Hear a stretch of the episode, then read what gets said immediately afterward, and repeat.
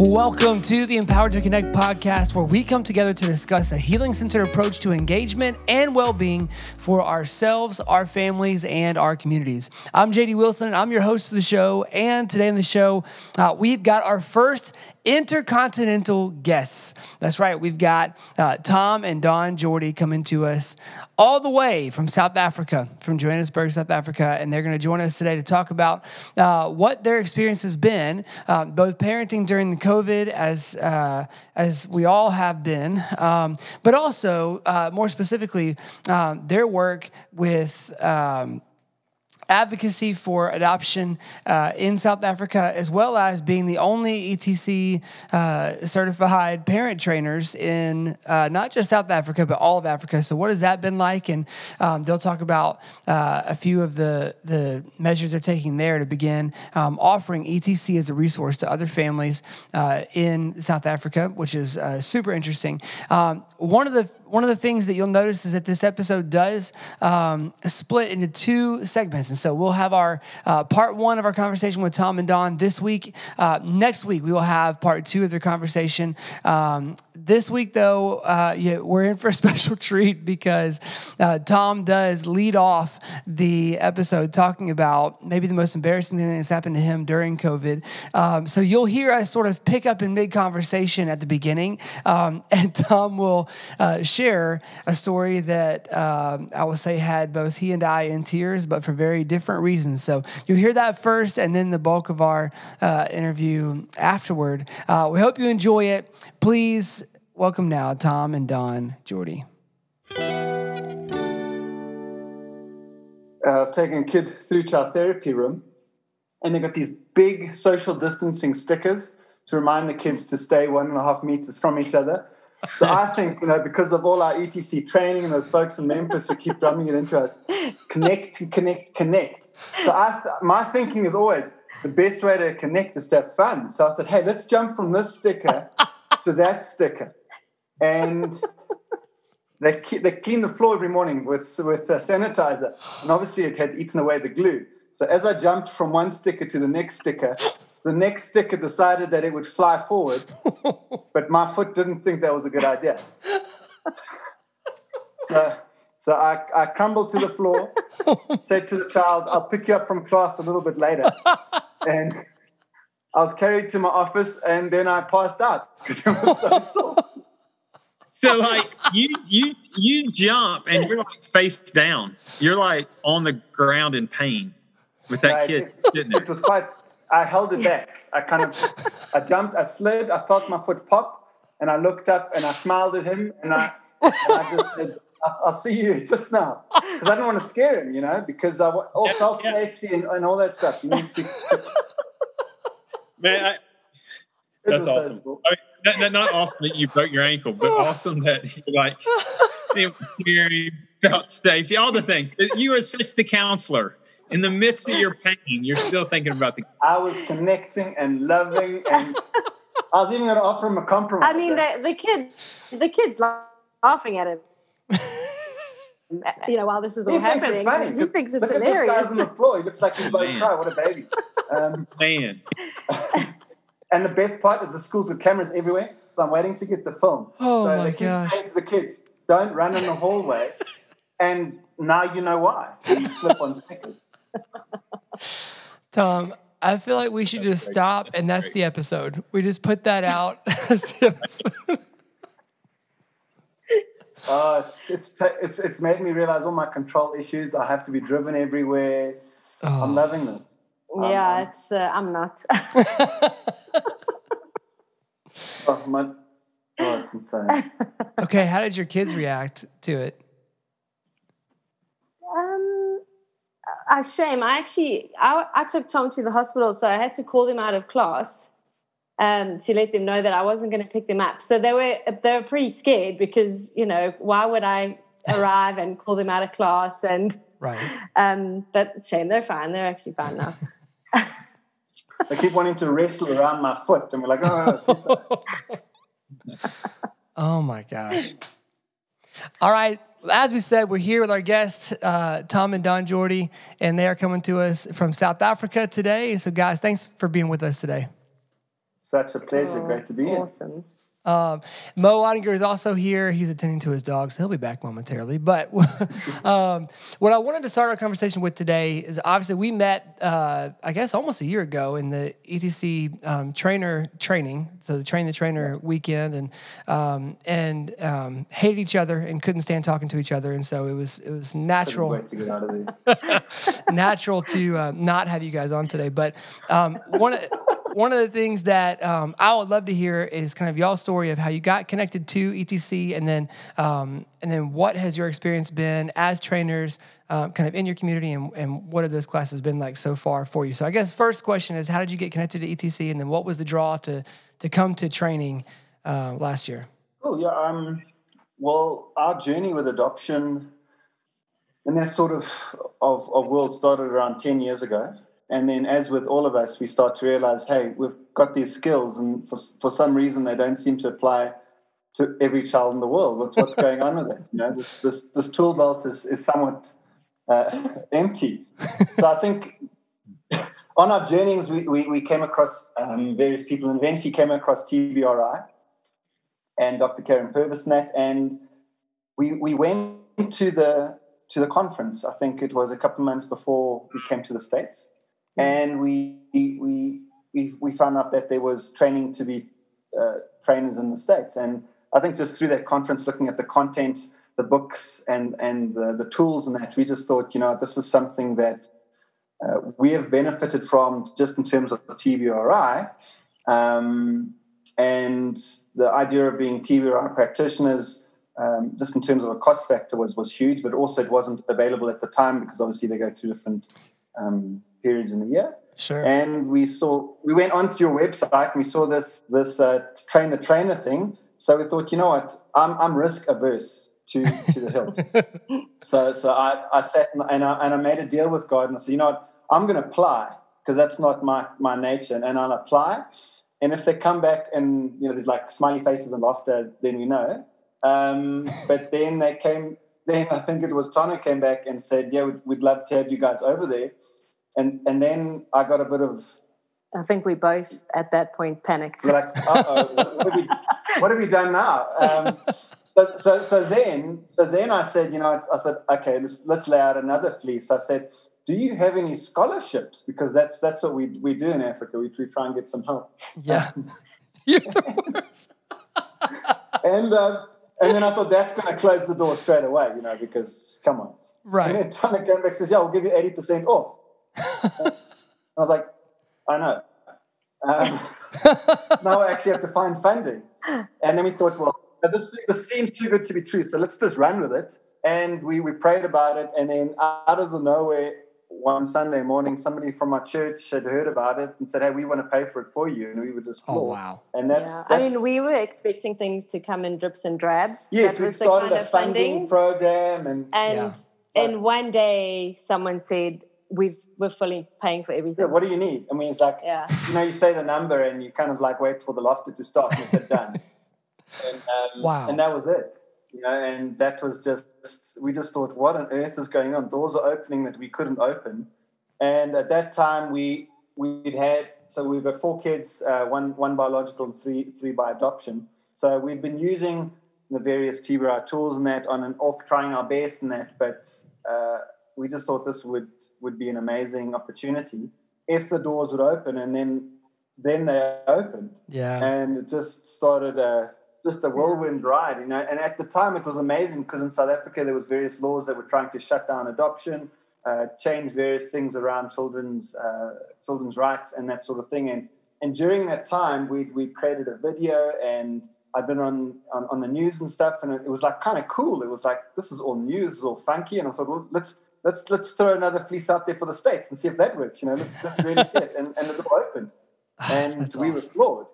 You know, and then we had visa issues, and they came through, and it's just like it was one thing after another. Yeah. Um, so we yeah we, we were so blessed to be able to be there, and you know, Yeah, and I think for us as well, um, we knew that there were there was no training like this No. here okay. in South Africa. Yeah. Um, and so it, you know, we just were completely changed. Our parenting was changed. Um, everything about the way we approached our kids Yeah. changed just from the connected child. Yeah.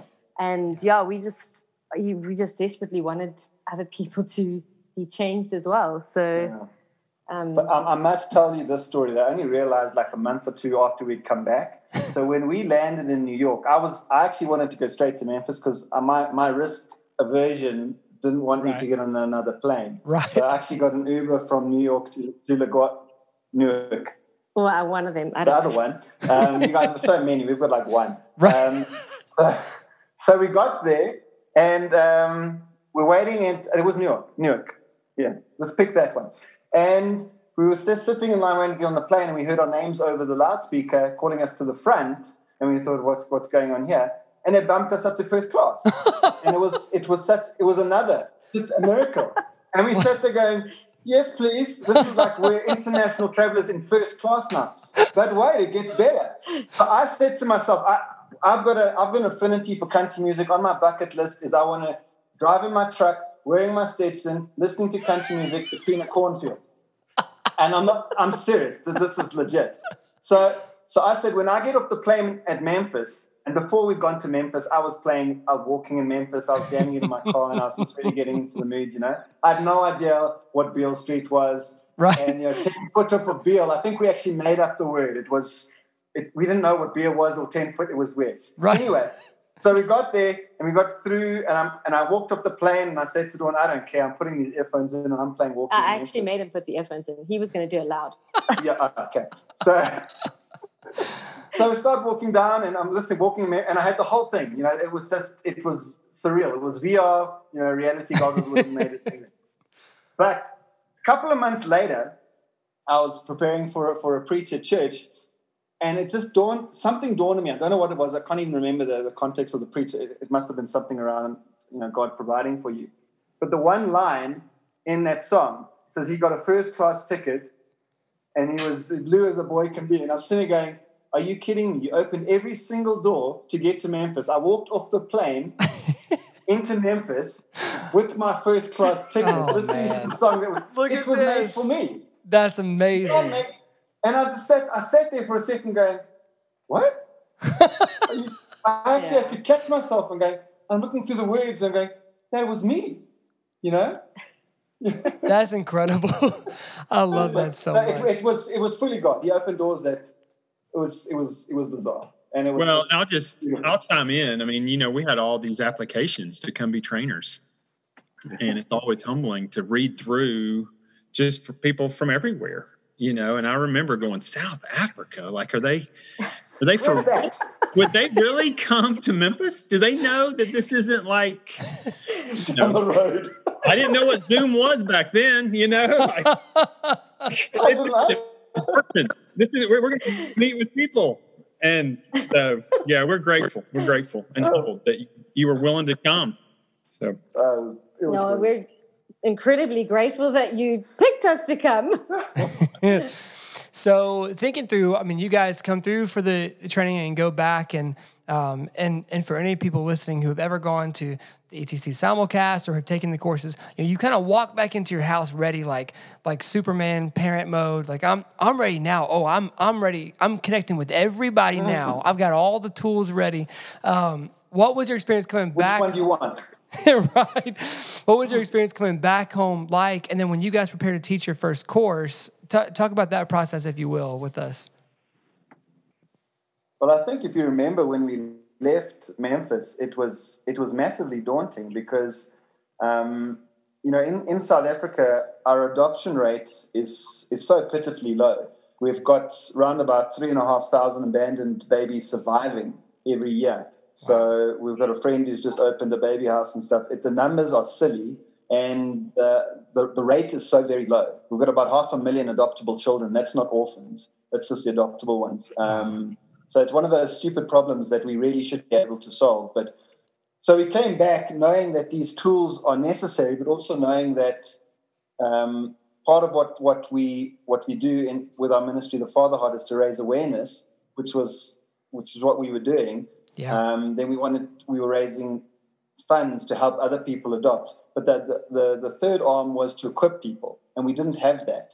And on the back of ETC, then we could come back and say, well, we've got this third one. So we came back, but it was quite daunting because, you know, that we don't have, I mean, in our church, we're the only couple that's adopting. You know, there's not a massive adoption community around us. So it's, Yeah. and even those who do, still many of them seem to think that the same parenting skills and tools that you have for your biological kids and that will work exactly the same with for kids with trauma. It's only people actually go down the road to try and really understand what is the whys and stuff behind behavior that would really know it. So there wasn't really any, you know, wait sort of uh, waiting crowd of people. So come and come and feed us, and, and also to mention that there's only trainers in the states. There's I think there's Greece, and so we're holding down the southern hemisphere. So I'm also sitting here going, so so, so no pressure.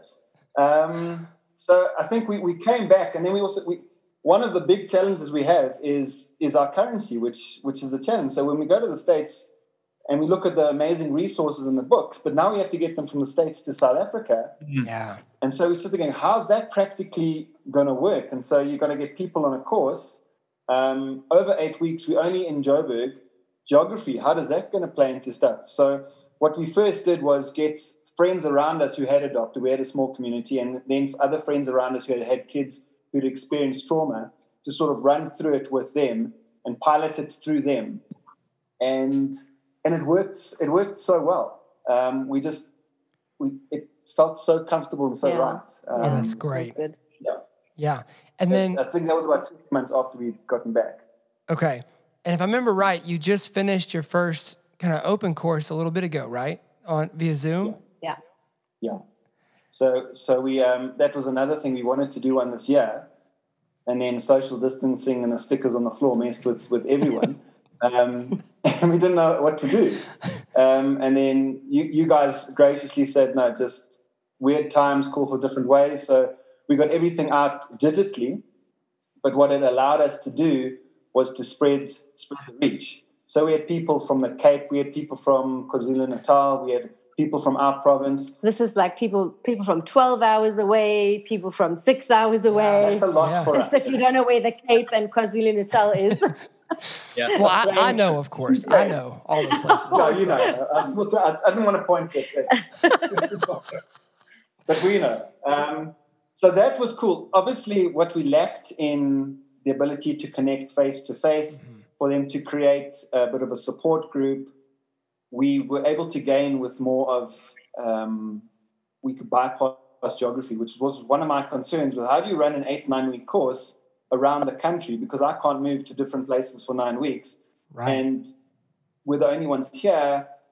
How did they work? So the Zoom actually it, it helped a lot. So it ticked a lot of boxes. It wasn't the most ideal because I think still face to face and in a room and being able to touch all the sensory stuff and and also Yeah. just being able to um, have that kind of relationship around the table. Um, Yeah. yeah. You know, but But it was surprisingly nice, and a lot of them were still in their pajamas in bed.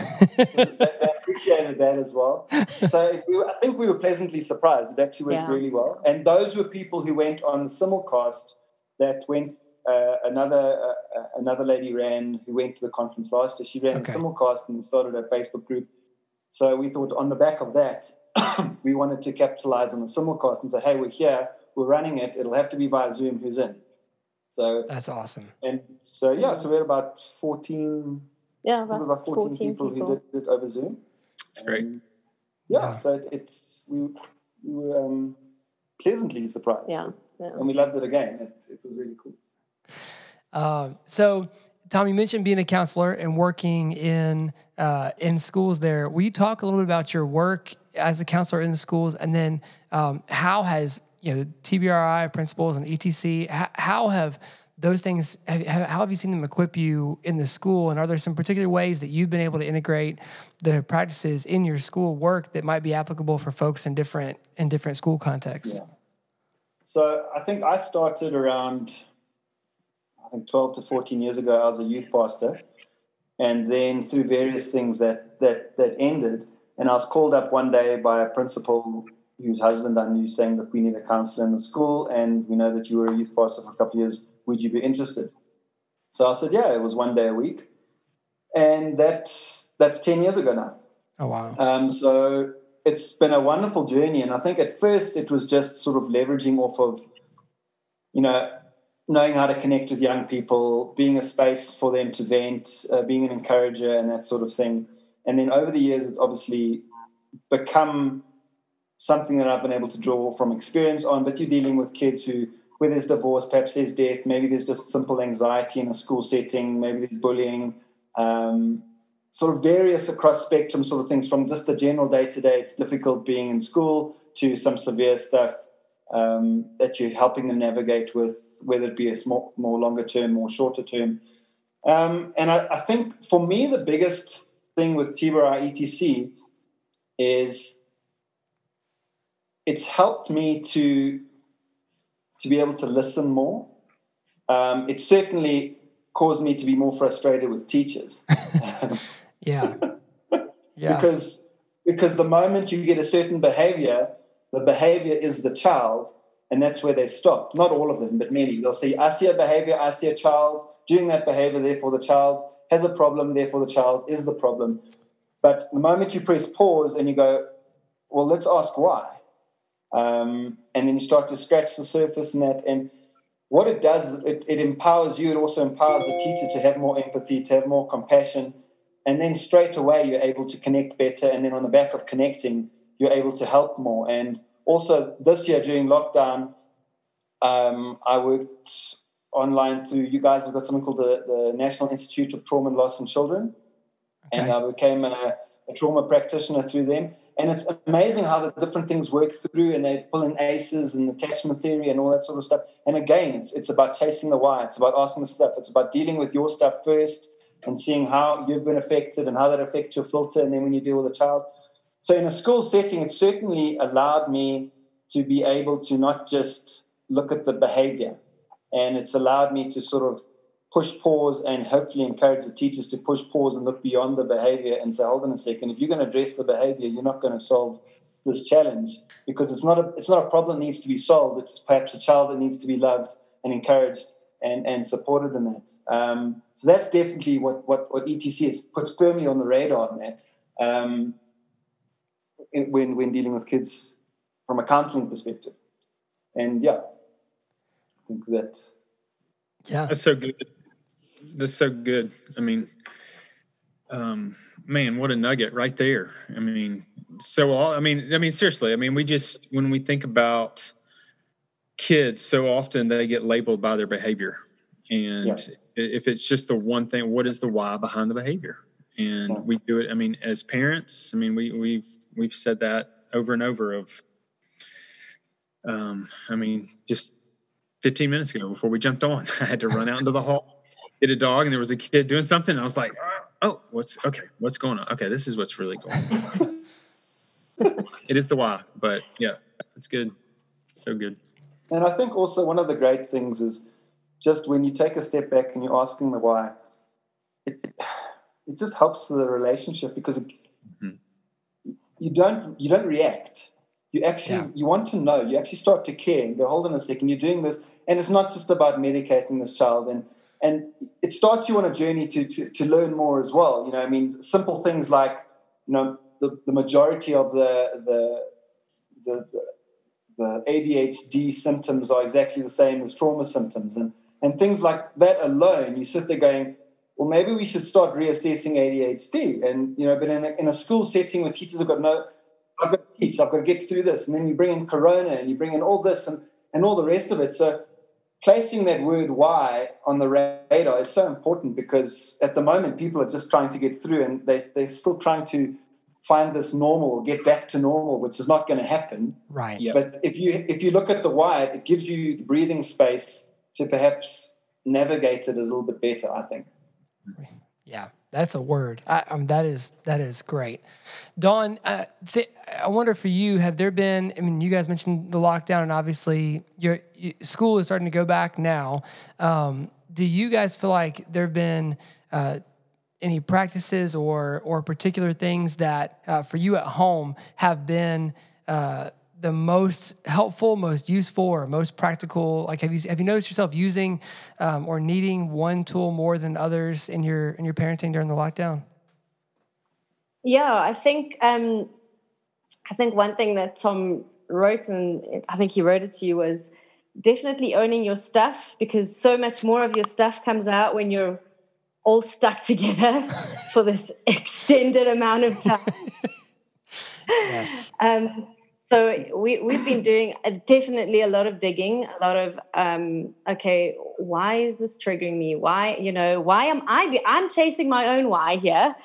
Mm-hmm. Um, there's definitely a lot of that, and I think also just being aware of our kids are under stress. Mm. And so their responses at the moment are stress responses. And just being aware of that and just, you know, having a lot more grace for them, having a lot more yeah. grace for ourselves, just having a lot more grace, like on the whole. A lot more um, redos.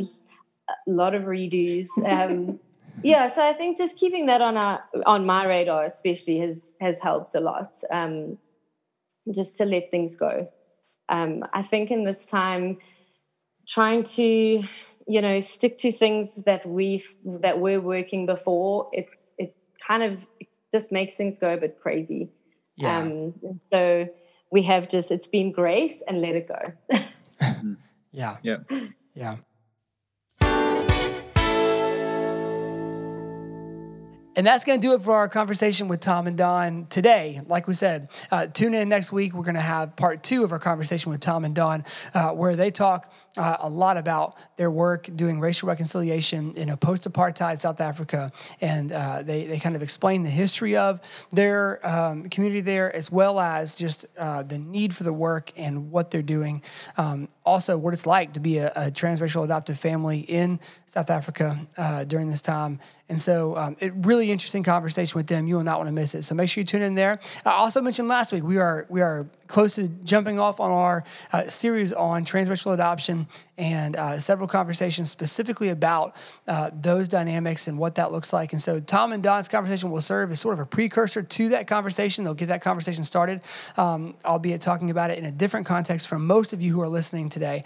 Um, and lastly, I'll just say this: um, as we get, as we gear up for that conversation, um, obviously around the world right now, but specifically in the U.S., um, there are countless conversations that are happening uh, centered around race, about justice, about um, uh, social injustices, systemic injustice, all of that. And those of us who are transracial adoptive families uh, can often feel caught in the middle of those conversations. Um, and so we, we are working um, hard to equip our listeners with everything that you might need um, to navigate those conversations with grace and with uh, courage, um, to be able to be uh, civil and also uh, to voice your opinions and to, and to, have your opinions heard. Also to learn and to and to be able to um, set out in that journey well. And so we hope that you've been enjoying these conversations so far. Again, we'd love to hear your feedback. And so uh, those of you who have sent feedback in, uh, it's been incredibly helpful. Thank you so much for doing that. Um, it's really helping us to to guide and uh, and to be able to uh, steer these conversations in a way that's most helpful to you. And so, if there's a conversation or a topic that you would love to hear about, uh, please do send it in to us. Let us know uh, because we would love, love, love to uh, steer more of the conversations in the way that you are wanting to have them steered um, and, and resource you, the listeners, our, our family, um, in any way we possibly can. So uh, that's it for us today on the ETC podcast. Um, our show is engineered and edited and mixed and all of that by the one and only Kyle Wright. Tad Jewett does provide our music, and he is uh, quite a gentleman as well. That's it for us today. For Mo Ottinger, for Tom and Dawn Jordy, and for uh, myself, this is the ETC podcast, and we'll see you next week.